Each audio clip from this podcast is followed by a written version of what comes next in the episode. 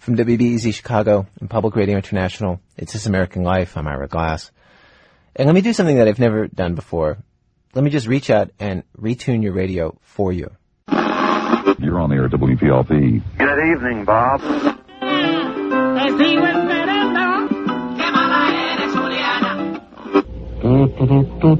I'm going to write more than one letter. I'm going to write the station. I'm going to write the Chamber of Commerce. Basketball team. I always wanted to go to Miami High. You ever flip through the dial, past the stations that you listen to all the time, and just skim up the dial, you know, slowly from station to station, waiting for something. You don't even know what. Something. Anything.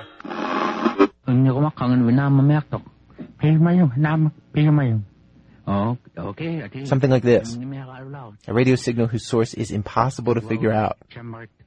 And the intimacy of one voice. Sige, chamar na- What could be more personal? Ay, tab na. Even in another language.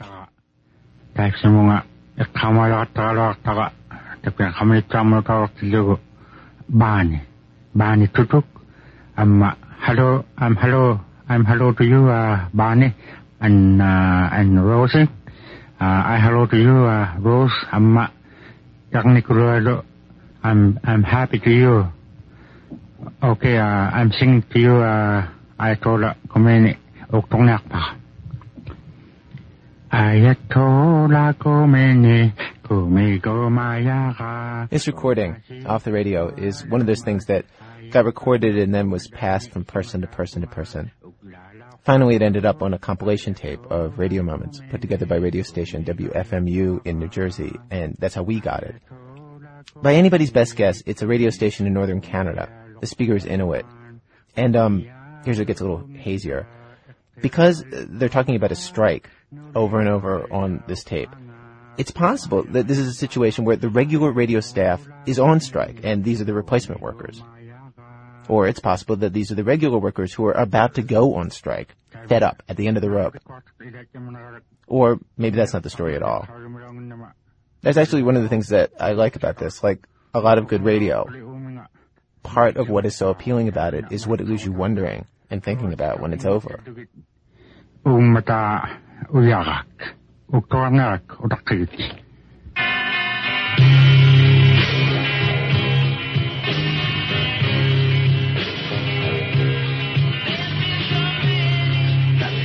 밤이 좀 막아야죠.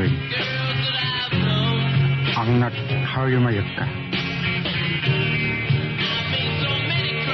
밤이 좀 막은 악락이 배려지 말았지마. 그전 저 배려 같은 거나 하여마 길이나. 자기가 악락으로 가야죠. 아까도 그거 협고 가고 있다. 이는 그렇게 악락이 비슷다. Ko sinubiyak ko nga. Sa kamay sangit ka. Sa kamay sangit ka. Sa kamay sangit ka. Umata uyak kami sana si Mayok. Ilag, ilag. Can you imagine tuning your radio, you know, along and stumbling upon this? You know, just stumbling on this? It's so ephemeral. This moment just happening and passing and about to evaporate into nothing forever. And that's part of what makes radio different from other media, I think.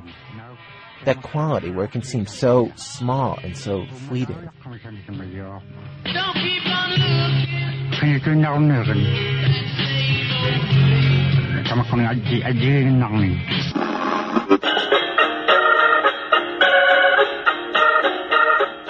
Ian Brown used to host the Canadian Broadcasting Corporation show Sunday morning, and he was really great to listen to. He was smart and pretentious and this great interviewer and writer. And when the show was revamped and he was taken off the air as host, he read this little radio essay on his last day about the intimacy, you know, the intimacy of radio, the false intimacy of radio. That feeling that we get together every week, you know, you and me. I mean, literally, that's what it feels like. It feels like you and me. You and me. Even though we don't know each other at all. Anyway, months passed after he uh, ended that job, and we wanted to get him on our show, on This American Life. And I called him up, and he was, um, not brusque, but businesslike, very, uh, proper, formal. And it sounds ridiculous to say. I, I feel sort of silly saying it, but it was hard not to feel a little strange about it. It was hard not to feel a little bit like here's this friend who went suddenly cold. And I would not feel that way about Ted Koppel or Peter Jennings or anybody else who I've ever seen on television. I can tell you that. There is just something about radio. There's just something about radio. It's more personal.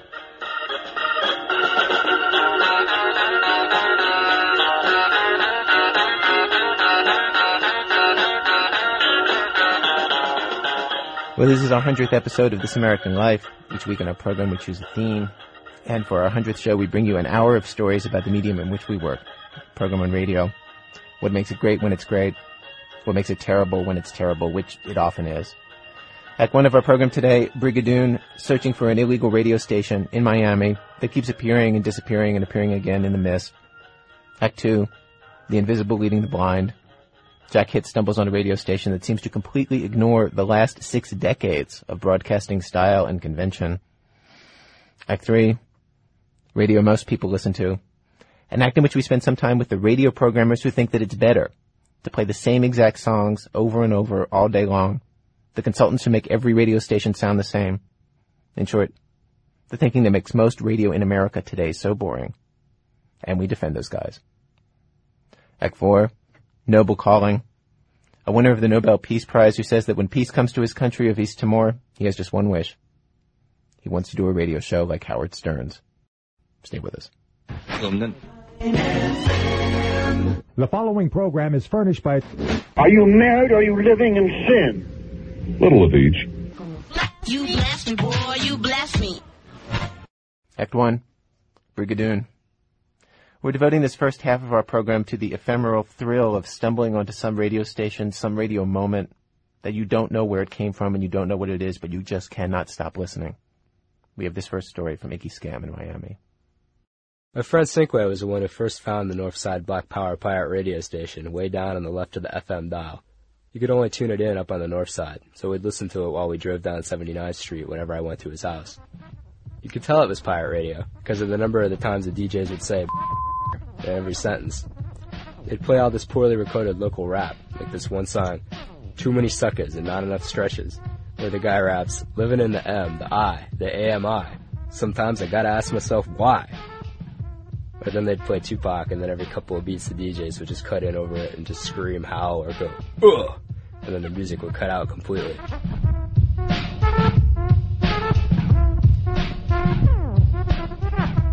Most of the time there'd be four or five DJs all in the room with the mic, all just talking and yelling and telling jokes over the music. It was totally loud and chaotic and fun. They even took phone calls somehow.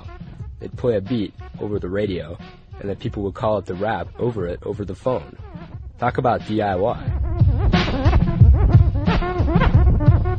Actually, they were never really that overtly political at all, really.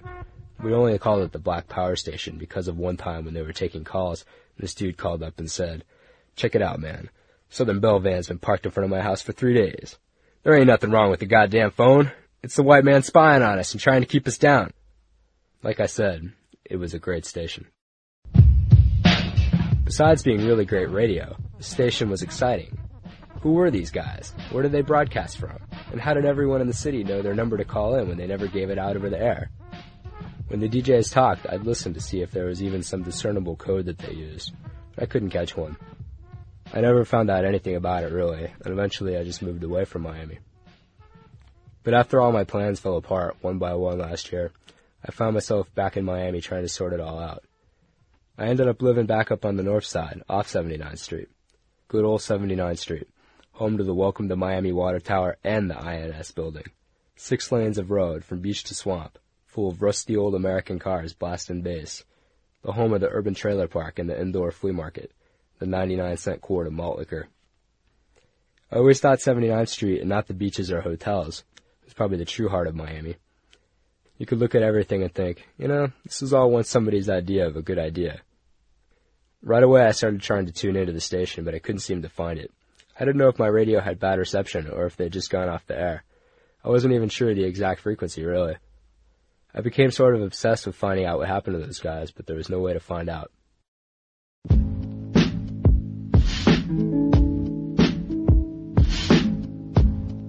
Meanwhile, I kept busy taking long bike rides to explore the north side, an almost touching daily tour of the very architecture of defeat. Often I rode by a sad old Bobby Maduro Stadium, which was named for a Cuban baseball star who had never made the majors. Originally, it had been built in the 50s by a Cuban financier who was trying to lure Major League Baseball to Miami. But even then, he built it way too small for the major leagues. Financier lost all his money eventually, backing Castro and then later backing anti-Castro revolutionaries.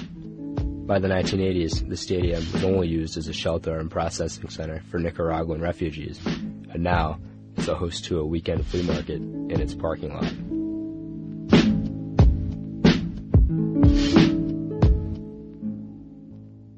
Eventually, I pretty much fell in love with the north side for its own sake, and I gave up the search for the station. But then one time on my daily ride past the unused warehouses and huge fenced off lots full of weed and rubble and the boarded up housing projects, I found what could have been an important clue about the station. Down at the end of a dead end street where almost certainly no one would see it, someone had spray painted tape radio 61.5 WEED.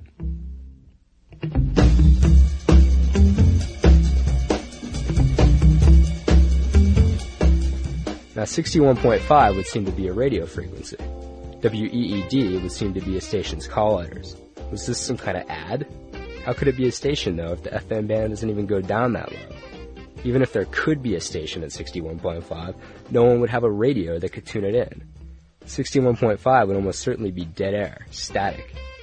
I decided to even try it as a phone number, 615 WEED, not in service. I figured that since there's never really any people walking around down there on that dead end street, if 61.5 was somehow a station, they were probably broadcasting from a warehouse on that very street, and that the broadcasters themselves must have painted it. But later that same day, I found the exact same spray painted message in the same exact writing in black paint 30 blocks north in Little Haiti.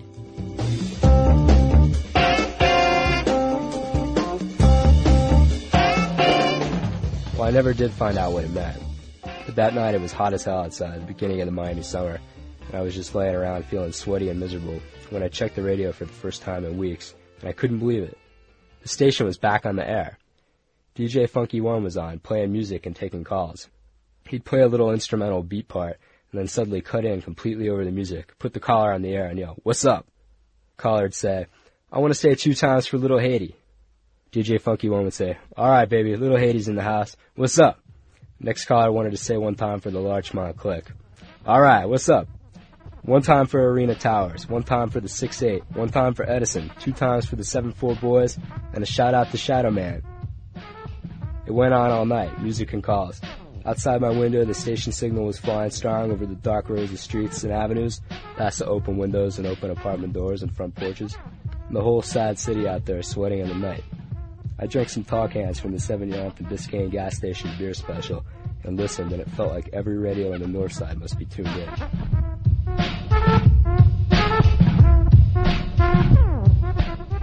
Finally, after a while, I heard the phone number actually given out on the air.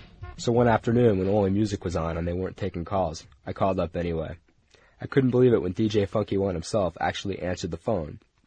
I said, uh, uh, uh, what are you guys called? He said, we're the space station. Well, where do you guys broadcast from? Carol City. I said, uh, do you, like, have a license or anything? The DJ Funky One started laughing really hard, and he said, uh, yeah, yeah, we got all that man. And then he hung up on me.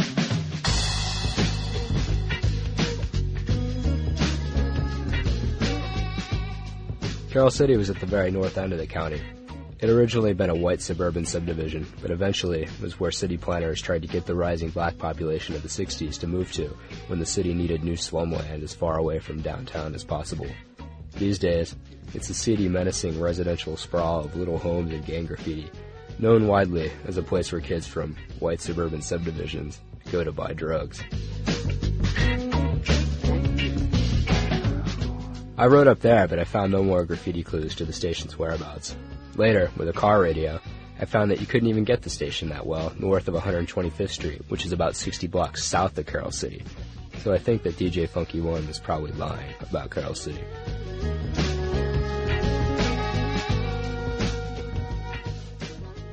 So I started keeping my eyes open for any new clues on my ride home from the more wealthy southern parts of town where I was working.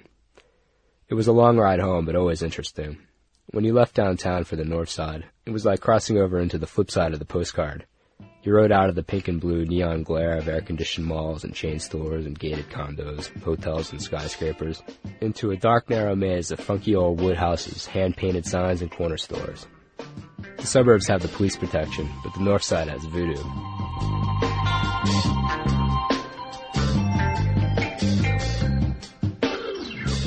Well, finally one day I got a huge clue when the station was apparently having an on-air live promo party.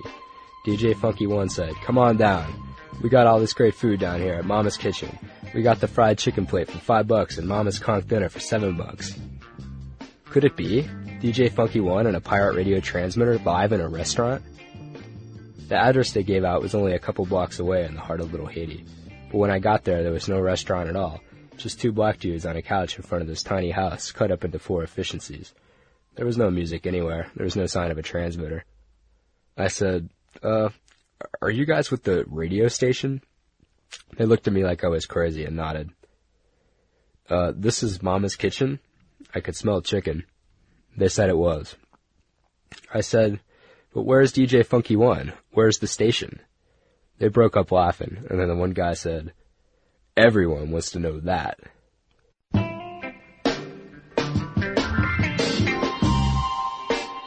So, Mama's Kitchen was really just some guy's mom's kitchen. I ended up passing on the conch dinner and I just bought a frozen cup of cherry Kool-Aid for a quarter. I took it to my favorite spot by the tracks and sat there with it laughing in the summer heat. Now that I'd met two people from the station, or had I, the whole thing was even more mysterious. Well, I guess I don't mind not knowing, and now I'll probably never find out more about the station because it was time to move away from the north side. But I had one last Saturday night with the station. One last night of the station sending out the Miami style bass to be packaged and delivered to the suburbs via 79th Street in a great rusting 1971 Oldsmobile. One last ride through the ruins and failing streets and bad ideas that talk to you late at night. Like radio.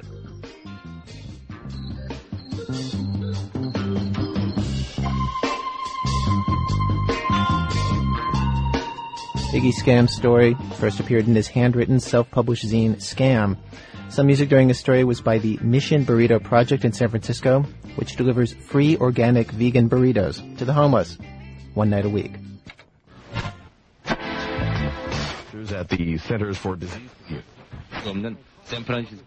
Music from Wayne Shorter, Greg Osby, and Ken. Well, Assistant City Manager Virginia Doloff resigned on Friday after two weeks of negotiations over severance issues. City Manager Brian Martin disclosed that. Martin had asked. Act two, the invisible leading the blind. So much radio listening happens in the car. This radio signal is one that our contributing editor Jack Hitt chanced upon while on a long drive. It was my decision. I don't want to get into it. You hire and fire until you get one that works. About the same. Last month, I was cruising the backwoods of Massachusetts on assignment in a rental car. For the longest time, radio wasn't much help in relieving the boredom of interstate travel. After three hours, my finger was numb from jamming the seek button when the radio suddenly snagged this station. And it was two elderly gentlemen reading. It was unlike anything I'd heard all morning, or for that matter, for the last 30 years. Well, a good Monday morning to you, and welcome to the March 2nd edition of the news is being read to you by us volunteers, us being Mike. That's me. And yours truly, Gordon. Monday morning hosts here, and we read for the reading disabled, or anyone else who'd like to listen. And in the background, you're listening to a usually swinging band Mm. playing Beatles music. Ted Heath from London, England. And we'll hear more of Ted on the way out at 12 o'clock. And then at 11, we'll be playing Engelbert Humperdinck. Nice fella. Because music is not our game here. No, it we just isn't. put it in to relieve, uh, give ourselves a break and get us in the mood to read to you. Because for the next two hours, we will be reading. You're listening to the Lowell Association for the Blind Talking Information Radio Reading Service. Coming to you. The service is provided for the reading impaired. Mike and Gordon read items right out of the Lowell Sun, the Nashua Telegram, the Lawrence Eagle Tribune. They happily lack all the mannered, practiced intonation and attitude of commercial radio. Their keen story selection favors Homeric battles among sewer commissioners and landfill managers, or pronouncements from local cranky professors. I knew right away that I had found my escape from Gordon Liddy and Chumbawamba. We really stick to local news if we can. Uh, Merrimack Valley News, Southern New Hampshire, Northern Massachusetts, anywhere within our listening audience. But it's always local news because we feel, and I think, Mike, you'll agree with me, they can hear the national and the international uh, news on their regular radios or television. Yes, I agree. And uh, we're going to get underway with Mike reading from the Nashua Telegraph, today's edition, by the way. Yes, good morning. And from the University of New Hampshire, the headline here says domestic assault researcher backs unorthodox views. Murray Straus defends his theory that wives assault husbands as often as the reverse. That's Mike, who seems to have naturally married the vocal charms of Lawrence Welk and Howard Cosell. Gordon's the other one, who tends toward a quieter style. In this story, Mike reveals that the official statistics on domestic abuse are flawed because men simply don't report their beatings to police. And Mike explains why. Although both men and women are likely to be ashamed of being hit by a partner, many men are even more ashamed because they feel it shows them to be a wimp, he said. Every story ends with a touch of banter from the two hosts. You know, Mike, that's never happened to me. Oh, me neither. You know. Well, you're married. I'm not. Because no wife would ever hit me because it would have to be somebody else's wife, and I don't uh, make friends with other people's wives. I can't remember if I've been hit by somebody else. Oh, you can. Come on. Thanks. That was a very serious story, but Yes, it was. we sort of made a little bit light of it at the end. And we, we're sort of informal here on our little radio station, and uh, we hope you don't mind it. Bob Malovich. Informal is not quite the right word. The right word is surreal. Even though the readings are as ordinary as anything found in a newspaper, Dear Abby, the horoscopes, their intensity makes the listener feel not so much like he's hearing a radio station as living in this place where Mike and Gordon dwell. Even the obits are absorbing. Eugene R. Goyette of Alfred, Maine, committal prayers and services will be conducted at 11 a.m. tomorrow in the chapel at St. Joseph's Cemetery in Chelmsford. Mrs. Anna E. Leckus or Lekus Kunzler of Lowell, wife of Charles E. Kunzler Sr. Calling hours are at the no no this is another one. I'm sorry. That was the that was she's evidently already been buried, Mrs. Kunzler.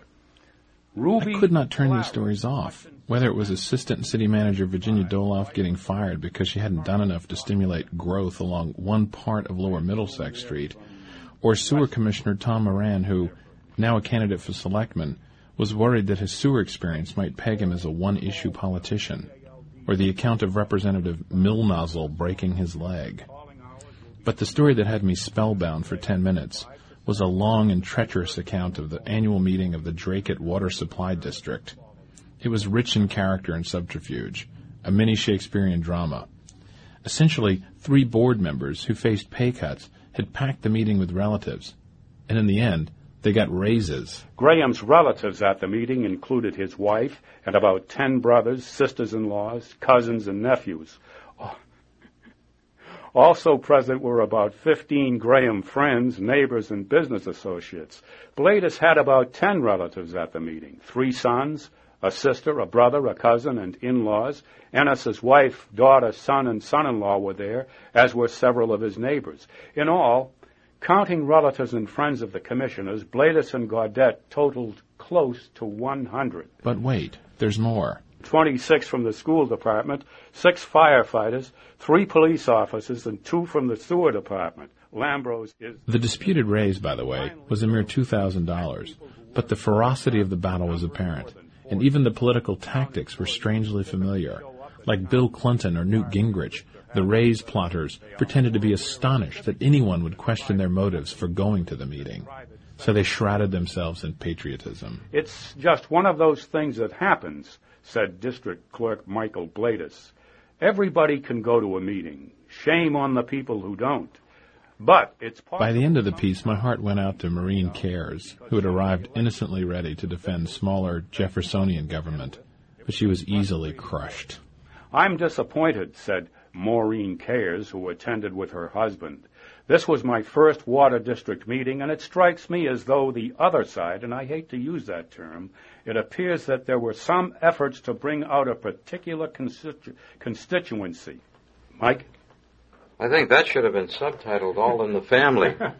and now I'd like to introduce Lowell's weather wizard, Steve Roberts. Good morning, everybody. The core audience of this program is maybe 200 blind people in New England who actually hear the broadcast on special radios configured to receive its non-AM FM signal. Occasionally they air the show on the local college channel, which is how I heard it. But for the most part, Mike and Gordon's universe shares in our airspace, but is not of it. It's what Lake Wobegon would be if real people lived there, and then broadcast their own show, without Garrison Keillor. In this alternate universe, the men are not always strong. Rather, they are savagely beaten by their wives, and the children are not at all above average. From Tyngsboro, sophomores at three area technical high schools scored poorly last year on a nationwide test of English, math, and other key subjects. Greater Lowell sophomores scored in the 27th percentile, meaning 73% of the school systems nationwide scored higher. We're approaching. Not that there isn't a good deal of Keillor sweetness on the air. Mike and Gordon discuss a pledge drive that will occur between now and the, I'm not making this up, Acme Club Picnic. Later, there's a discussion of the election of the town hog reeve. That's the guy charged with rounding up the village's pigs if they bust out of the pens. When you hear this program, you realize just how homogenized everything else on radio is. This is banter that hasn't been focus grouped or copied from another show with better ratings. Finding Mike and Gordon was like discovering radio as it might have been 65 years ago, a kind of Ur radio, beautifully preserved in amber. By the way, I have a little funny I want to make. Is El Minio related to that old movie star Sal Mineo? no, I don't think so. I had to say that. I just had to say that. Well, that's all right. Uh, I'll ask Dot. She's an aficionado of these things. Sal Mineo. Huh? okay, Steve. Thanks a lot. You're welcome. Back to the news. We are. Chelmsford, we have a. Jack Hitt listens to the radio from his home in New Haven, Connecticut. Coming up in the second half of our program, we move from the radio we love to the radio that actually exists on most radio stations. Plus, the Nobel Peace Prize winner who wants to host a radio show like Howard Stern's. And which Nobel Peace recipient is it? Nelson Mandela, Henry Kissinger, Yasser Arafat, the Dalai Lama? Answers, real answers, in a minute from Public Radio International when our program continues.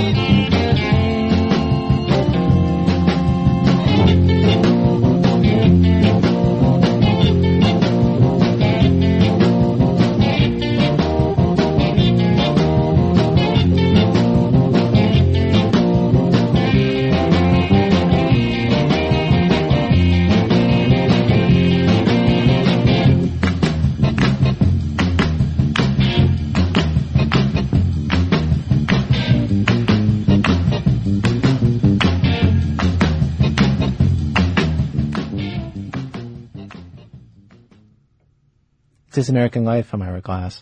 Each week on our program, of course, we choose a theme, bring a variety of different kinds of stories on that theme.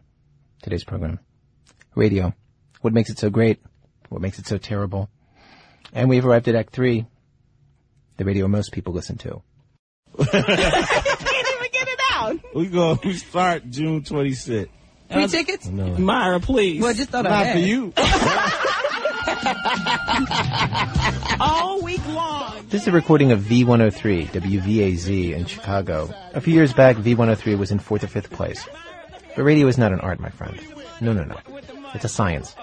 And by applying scientific principles, consultant Tony Gray and program director Max Myrick transformed V103 until it tied for number one in the Chicago market, year after year, with adults aged 25 to 54. This of course means lots more ad revenue, much bigger profits, Twice as many adults listen to them as listen to Chicago's public radio station. The story of how Max and Tony did this, made their station number one, is the story of how radio works, pretty much every commercial station on the dial. This is the science of modern radio. And it begins here, 15 blocks away from the radio station.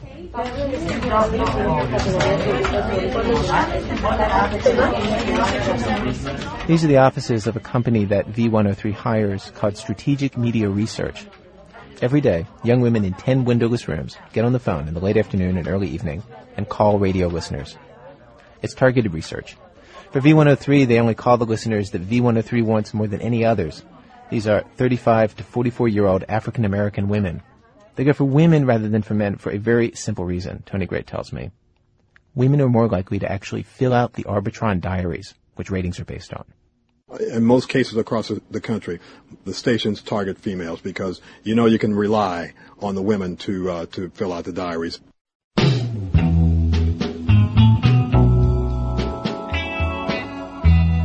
So they get these women on the phone, and they hook them up to a computer, which plays them brief clips of 30 different songs over the phone. It takes about 15 minutes. For each song, the women press numbers on the phone's keypad to indicate if they're familiar with the song, how much they like the song, and if they're getting bored of the song, which Max says is the most important thing. Once you get a record on the air, you have to know when to take it off. Because there's nothing more annoying or, nothing that'll drive a person away from a station than a song that they are just tired of.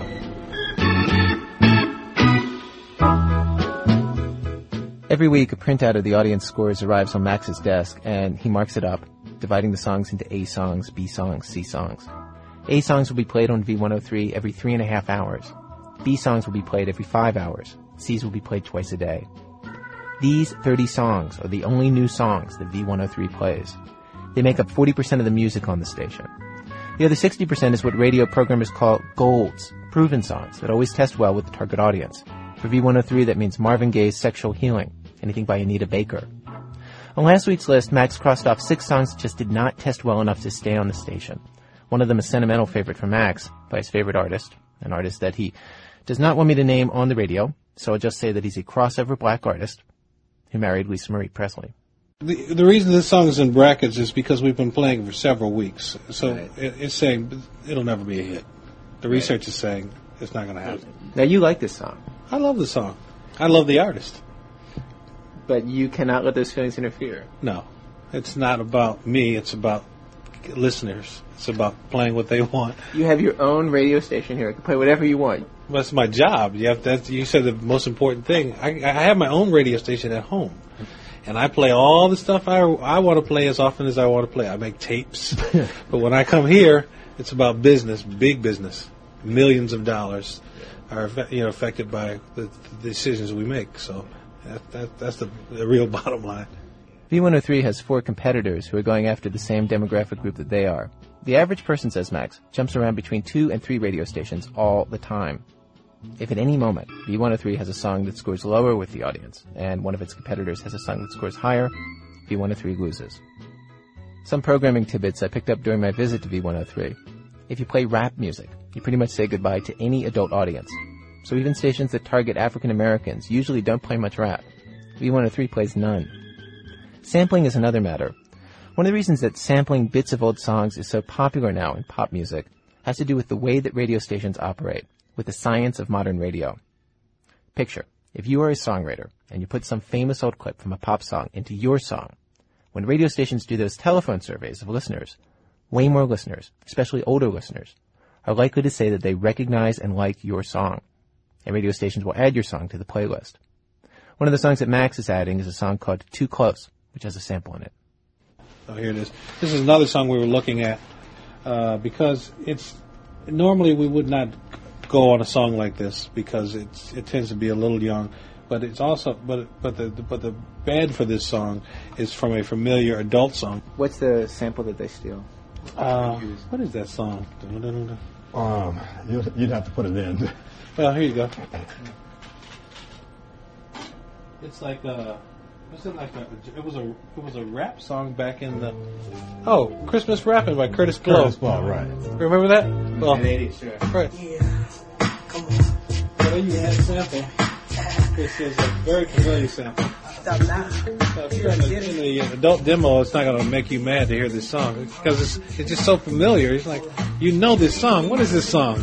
When they came to V103, Max and Tony made some changes in personnel. They tinkered with the station's slogans and promotions. They paid a marketing firm to call 200,000 women on the phone, telling them to listen for a contest on V103. But the main thing, Tony says, the single most important thing that moved them from number five to tied for first place was picking their music more carefully, letting in nothing that did not test well with the target demographic. A higher degree of discipline. And what, uh, again, my experience has been a short playlist uh, always seems to uh, to fix the problem uh, a lot uh, quicker than uh, than let's say a more liberal playlist. When I went to visit V103, I had not been in a commercial radio station for 20 years, and I was curious about what it was going to be like, Chicago's number one station. Turns out, it looks exactly like Chicago's public radio station. Same carpets, same fixtures, same office equipment, same phone system. It looked exactly the same, except everyone at V103 had much nicer clothes. And the stereo speakers in Max's office are nicer than the ones in the studio that I speak to you from right now. Tony and Max and I are the same age, 39 and 40. All three of us started in radio as teenagers. Ask them what they love about radio, and they talk about finding unknown songs, putting them on the air, watching them become hits. They talk about the satisfaction of watching the science of radio marketing actually work. And their lives are organized around one moment that happens every month, the moment they get their numbers. It happens every month. I can't sleep the night before the book comes out. I can't do it. I can't. Can't sleep. Can't do it. I, I, it's it's uh, and and then and then when I pull them up, I always have my, my head down. I don't even want to see them. And then then you know, luckily we've had some. You know, we've been at the top of the page, but man, Running a station the scientific way means, of course, that most radio stations sound the same.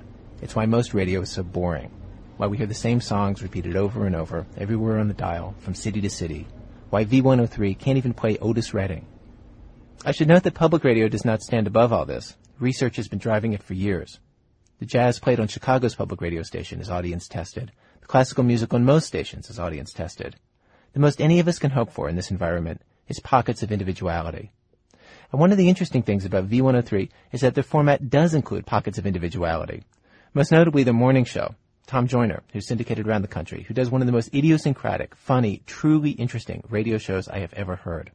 It jumps quickly from This Day in Black History to the three-minute radio soap opera It's Your World, from serious and semi-serious to straight-out comedy. It is surprising and just great by any measure. We uh, we kind of we kind of made a little noise, huh, Mr. Novak? You indeed, you did. You can, you can, uh, you got, you got some uh, power, I would say, huh? No, no, no, the people, not me. Okay. It's not it's not me. Okay. And um, he A few weeks ago, Joyner and his morning crew took on conservative columnist Robert Novak. This is while President Clinton was in Africa apologizing for slavery. Novak at the time said something on television about how African Americans would not be in the United States if not for slavery.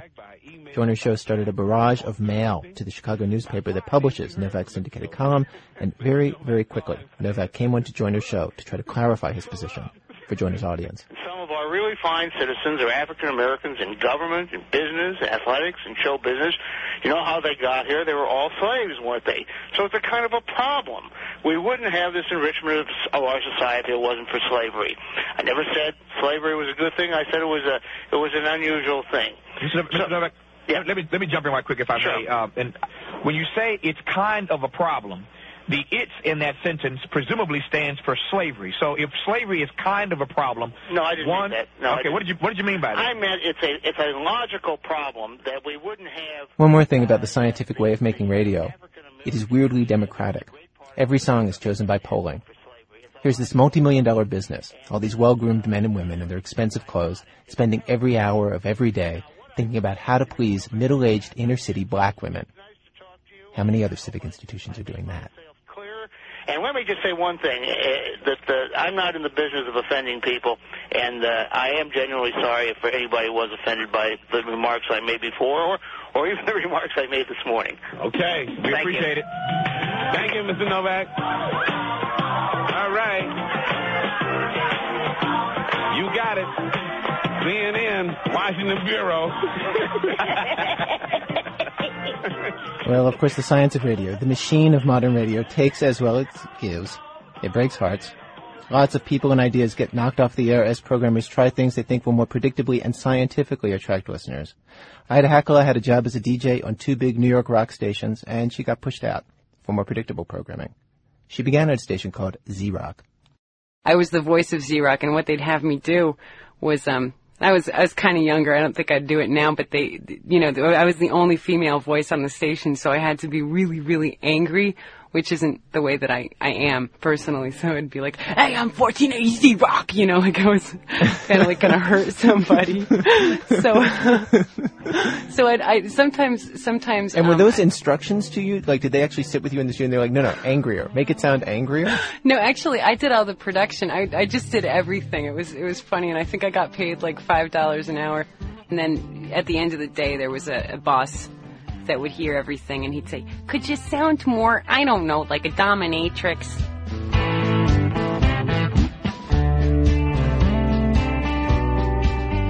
And, and at some point you became a DJ, a regular DJ on the station, right? Right. Well, well, what happened was um, they started out this this butt rock station. It's uh, it was called Q one hundred four point three. What, what are you calling it? Butt rock. Butt rock? And I and I mean that in the most endearing way. I really love the music. It was uh, ACDC and Ozzy, and for some reason, the best way to to describe it would be to call it butt rock. And and uh, the you know the way the way commercial radio is, there's these very slight parameters. But this this guy, as program director, knew that the best thing to do with me was to let me go. And and even on a the very first shifts that I did were Saturday nights. He'd let me play some of my own records, which was an amazing amount of freedom. I know it doesn't sound like very much, but but it, it was it was enough space to, to, to be a human and, and, and to have a lot of fun with the listeners. So what happened? So, so how, so how come you're not there? Oh, because uh, in 1996, I guess Viacom could own more than one station, and they, they decided that they wanted to have a station that appealed to males aged 25 to 54. So they changed the format from uh, pure rock, which is what they called it, to classic rock. You know these distinctions you're making, pure rock versus classic rock versus new rock it's so um Talmudic, you know. It's just like so fine.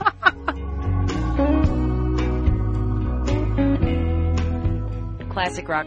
Oh, it was like Aqualung again, and like Jimmy Buffett, and like stuff that just I was I was literally praying to get fired when I when I kind of saw the writing on the wall. I kind of walked into the promotions closet, and I saw these Jimmy Buffett T-shirts, and I said, okay. I don't want to work here anymore. I hope they fire me.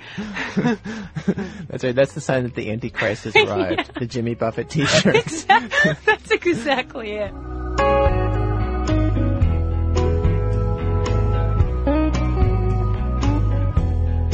Ida turned in her resignation.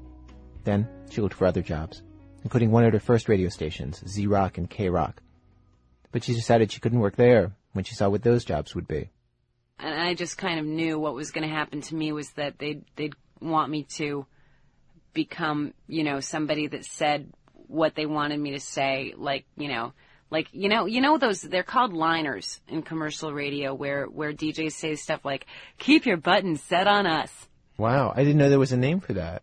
Yeah, that's called a liner where they say like, you know, 20 songs in a row or your money back, you know, stuff like that. Yeah. So stuff like really like middle of the road kind of, you know. And these were people these were people who were were actually in you know like maybe 10 years before they were the most vital and vibrant DJs and they they had just been beaten. They were they were people who were just absolutely beaten that you know um you know they were reduced to having to say uh, I just remember that button one like keep your button locked on us and uh every day is a no repeat day and we play 20 songs or someone wins $20,000 and uh And Ida, and literally, like, what would be in front of you as you were in the air? Would there be a list of you're going to play this song, you'll play this song, you'll play this song, you'll play this song? Yeah, it's basically a list. It's a list that says exactly what song comes at what time. You and know, then, so then, what's the pleasure of being a DJ? What is the thing that you're doing yourself? Somebody else has chosen the songs and, and all of that. I, I don't know why people become DJs, but I don't think that they look at the room like a really big phone or something really vital or exciting or alive, but more like they look at it like a like a room. You would look at the radio station like a really big telephone. Yeah.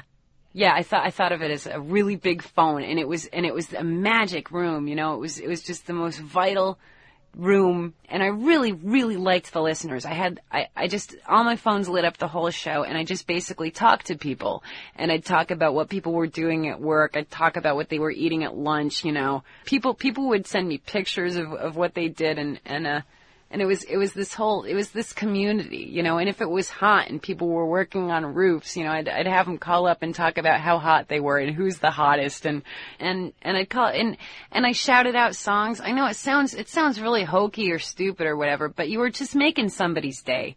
And i and i i can't tell you how much i loved that. And that's what i think breaks my heart the most is is i miss that. Like you wouldn't believe It's so weird. It's like it's like you were betrayed by radio itself.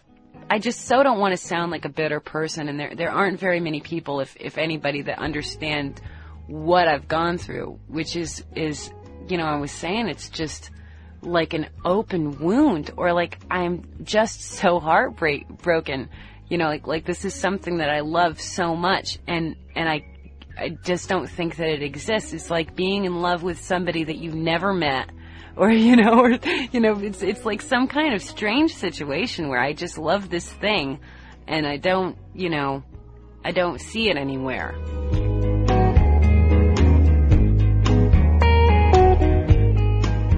So what do you so what are you doing now? Um, now, oh god. Well, actually, I've been, I've been, I've been doing like a lot of cool things, like um, like being in a band, and um, and I've been writing a lot. But like the real reality of it is, I like ran out of money, and so I'm like answering phones, and I waitressed for a while, and uh, and uh, And do you listen to the radio on your job? Oh, um, I, I actually, I actually tuned into some internet stations. There was, there was a station that I really liked in Calgary that was, uh, they didn't even play good music, but the people just seemed real, you know? Um, so you, wait, you got onto the internet and you had to search on the internet for a radio station in Calgary? I actually went all over every single thing that they put on Yahoo, I, and I listened to every single station that existed Until you found one that you could stand. until I found one like that I there was nothing in the metropolitan, the tri-state area. Actually, on the actual radio, you literally had to hook up to pull in a station from another country.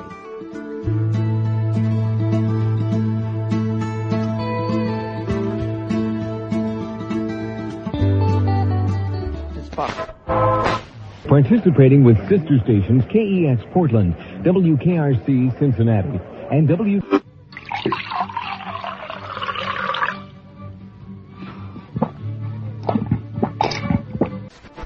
Moral is let's address the issues on the ground that affect the daily lives of the people. People who have been killed, are kidnapped, are tortured. All of these are problems Hack four, that people face. Noble daily, Calling. And that's what has to be uh, This is. Uh, Jose Ramos Horta on an international After news program years, called Worldview. That's broadcast on Chicago's public radio station. South Pole, where the Horta is an exile from his homeland in East Timor. He spent two decades as the leading international figure denouncing the invasion of his country by Indonesia. He won the Nobel Peace Prize in 1996 for his efforts to hinder the oppression of a small people. But before his appearance on this radio program, Worldview, he confided in producer Edie Rabinowitz that someday, if peace comes to his country, he has another dream. He would like to do a radio program himself, one like Howard Stern's. He'd seen Stern's movie, Private Parts, on an airplane. We reached Horta at the United Nations offices in Geneva. That's the kind of radio program I would do in Timor one day. I probably they would cut me off the air. but but uh, his approach, you know, uh, is really, you know, hilarious, and I enjoy listening to him when I can. So you've heard his radio show? Oh yes, yes, yeah.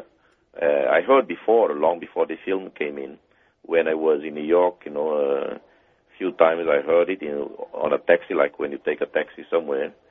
I hear first I didn't know what the hell is this, and uh, but I noticed the taxi driver would would uh, crack up, would laugh, uh, and then I would join in. So uh, after that, of course, I uh, heard it many times whenever I could. Yes. Um, let me play you a little clip from the Howard Stern show, okay? Yeah. All right, here we go. This is a clip. He's talking about Arnold Schwarzenegger. So I said, Fred, let's go chase Arnold into the bathroom and tell him how great we think it is that he's doing Conan the Barbarian. We went in there and he was like, hey, you know, what? hey, boys. hey, boys, please. Thank you so much for a nice compliment, but please. Sorry, sorry to bother you, Arnold. That's Yeah. okay, boys. Yeah. Something tells me he gets a little thing on the side going. Some girls. Oh, here we go. Jamie Jamie Lee, meet me in my trailer. Jamie Lee, that was a good strip. That's very nice. Now let's go practice in private. Come here, Roseanne. So, so can you imagine that, that your own radio program in East Timor would go in, in this kind of direction? Uh, well, I I don't know whether I you know I can afford to be to be exactly like that. They would uh, well they would get me off there right away, but uh, it is entertaining. When you imagine what you'd like to do on your radio show, what what what, what would you like to do? uh, the kind of program, the kind of show that um, would do. uh, not take people too seriously, like you know government leaders, politicians. Uh, Do you think? I mean, when you describe it that way, it makes it sound like you'd have mostly a political show. You saw in in in Howard Stern's movie Private Parts. I mean, he has like naked ladies in the studio. I mean, would you would you do that? uh, in our societies, in our countries, no, I couldn't do that.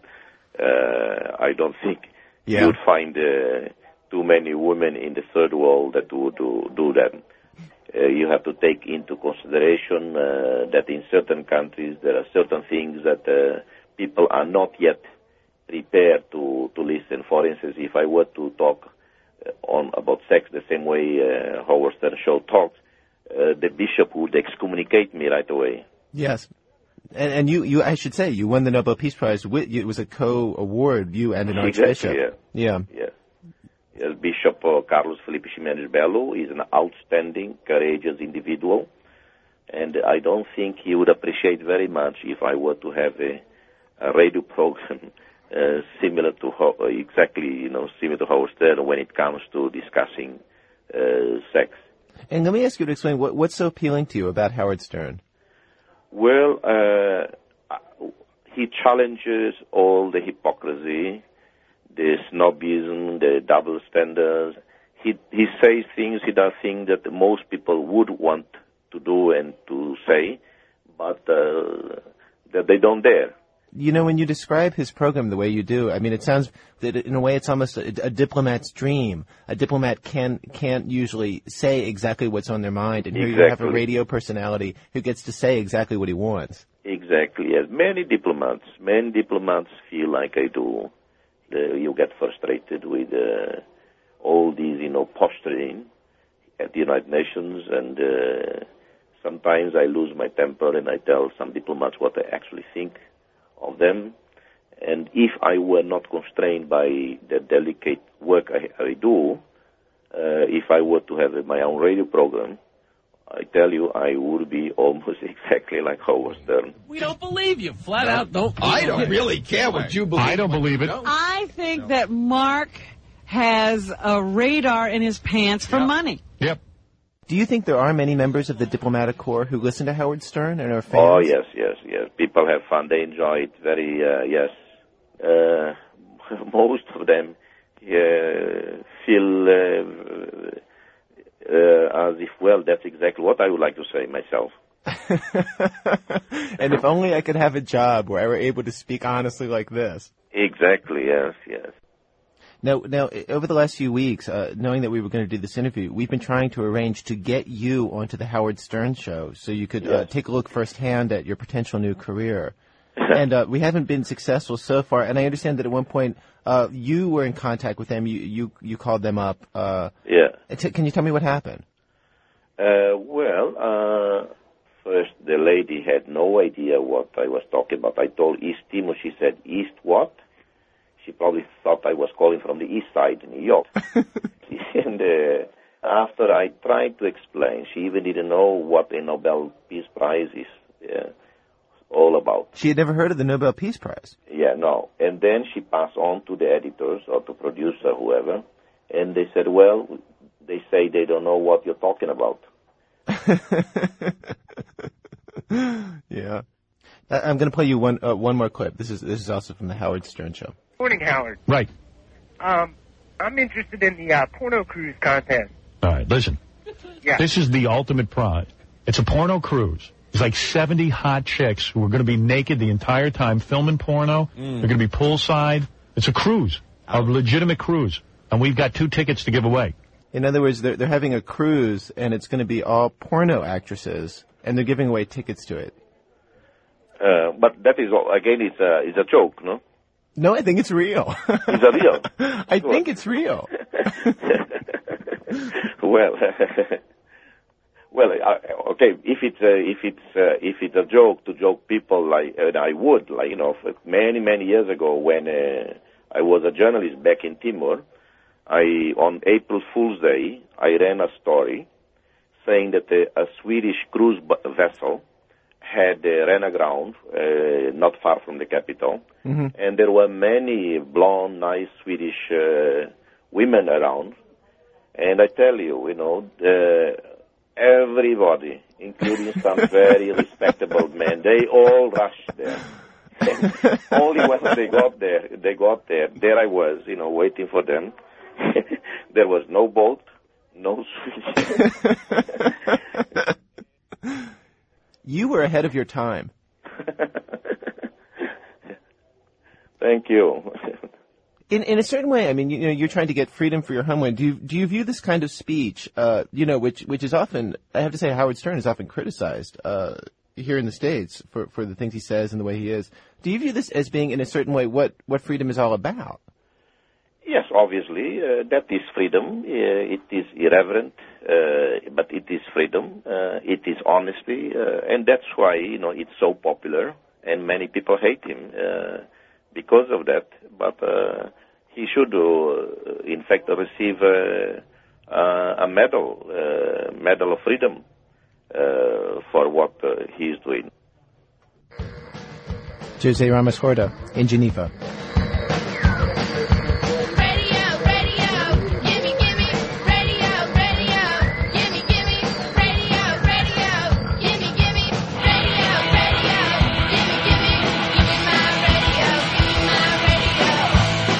Well, our 100th edition of This American Life was produced by Julie Snyder and myself with Alix Spiegel and Nancy Updike, senior editor Paul Tough, contributing editors Jack Hitt, Margy Rochlin, and consigliere Sarah Vowell. Production help from Laura Doggett and Sienna Davenport. Special thanks today to the people who recorded radio tuning sound for us around the country. Cheryl Duvall in Miami, Doug Patterson in Seattle, and Bob Carlson in Los Angeles. Thanks to WFMU for their Radio Oddities compilation tape. If you want a copy of that tape, call them. Don't call us. WFMU in East Orange, New Jersey. Shouts out on our 100th anniversary show to Nick Rabkin of the MacArthur Foundation, to Layla and Eugenie Johnson, to Marilyn Oakley Thorne, to Peter Clowney, to Dolores Wilbur and Andrea DeFotis, to Rachel Day and Alex Blumberg, Bennett Epstein and Laura Kane, Debbie Mitchell and Marja Strushko, Keith Talbot and Jay Kernis, Danielle and Ducky, Julian Malcolm, my parents and sisters, Kathy and Kathy and Melinda at PRI, Danny Miller and Terry Gross, Jennifer Farrow and Michael Greenberg, Manoli and Kirill and John and Chris and everybody at the NPR New York Bureau. To buy a cassette of this or any of our 100 shows, call us at WBEZ here in Chicago 312-832-3380.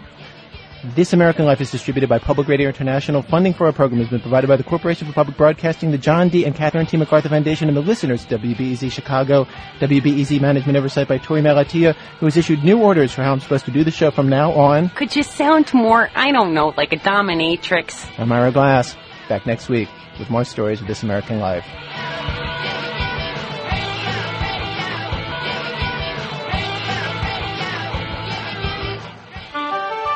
PRI, Public Radio International.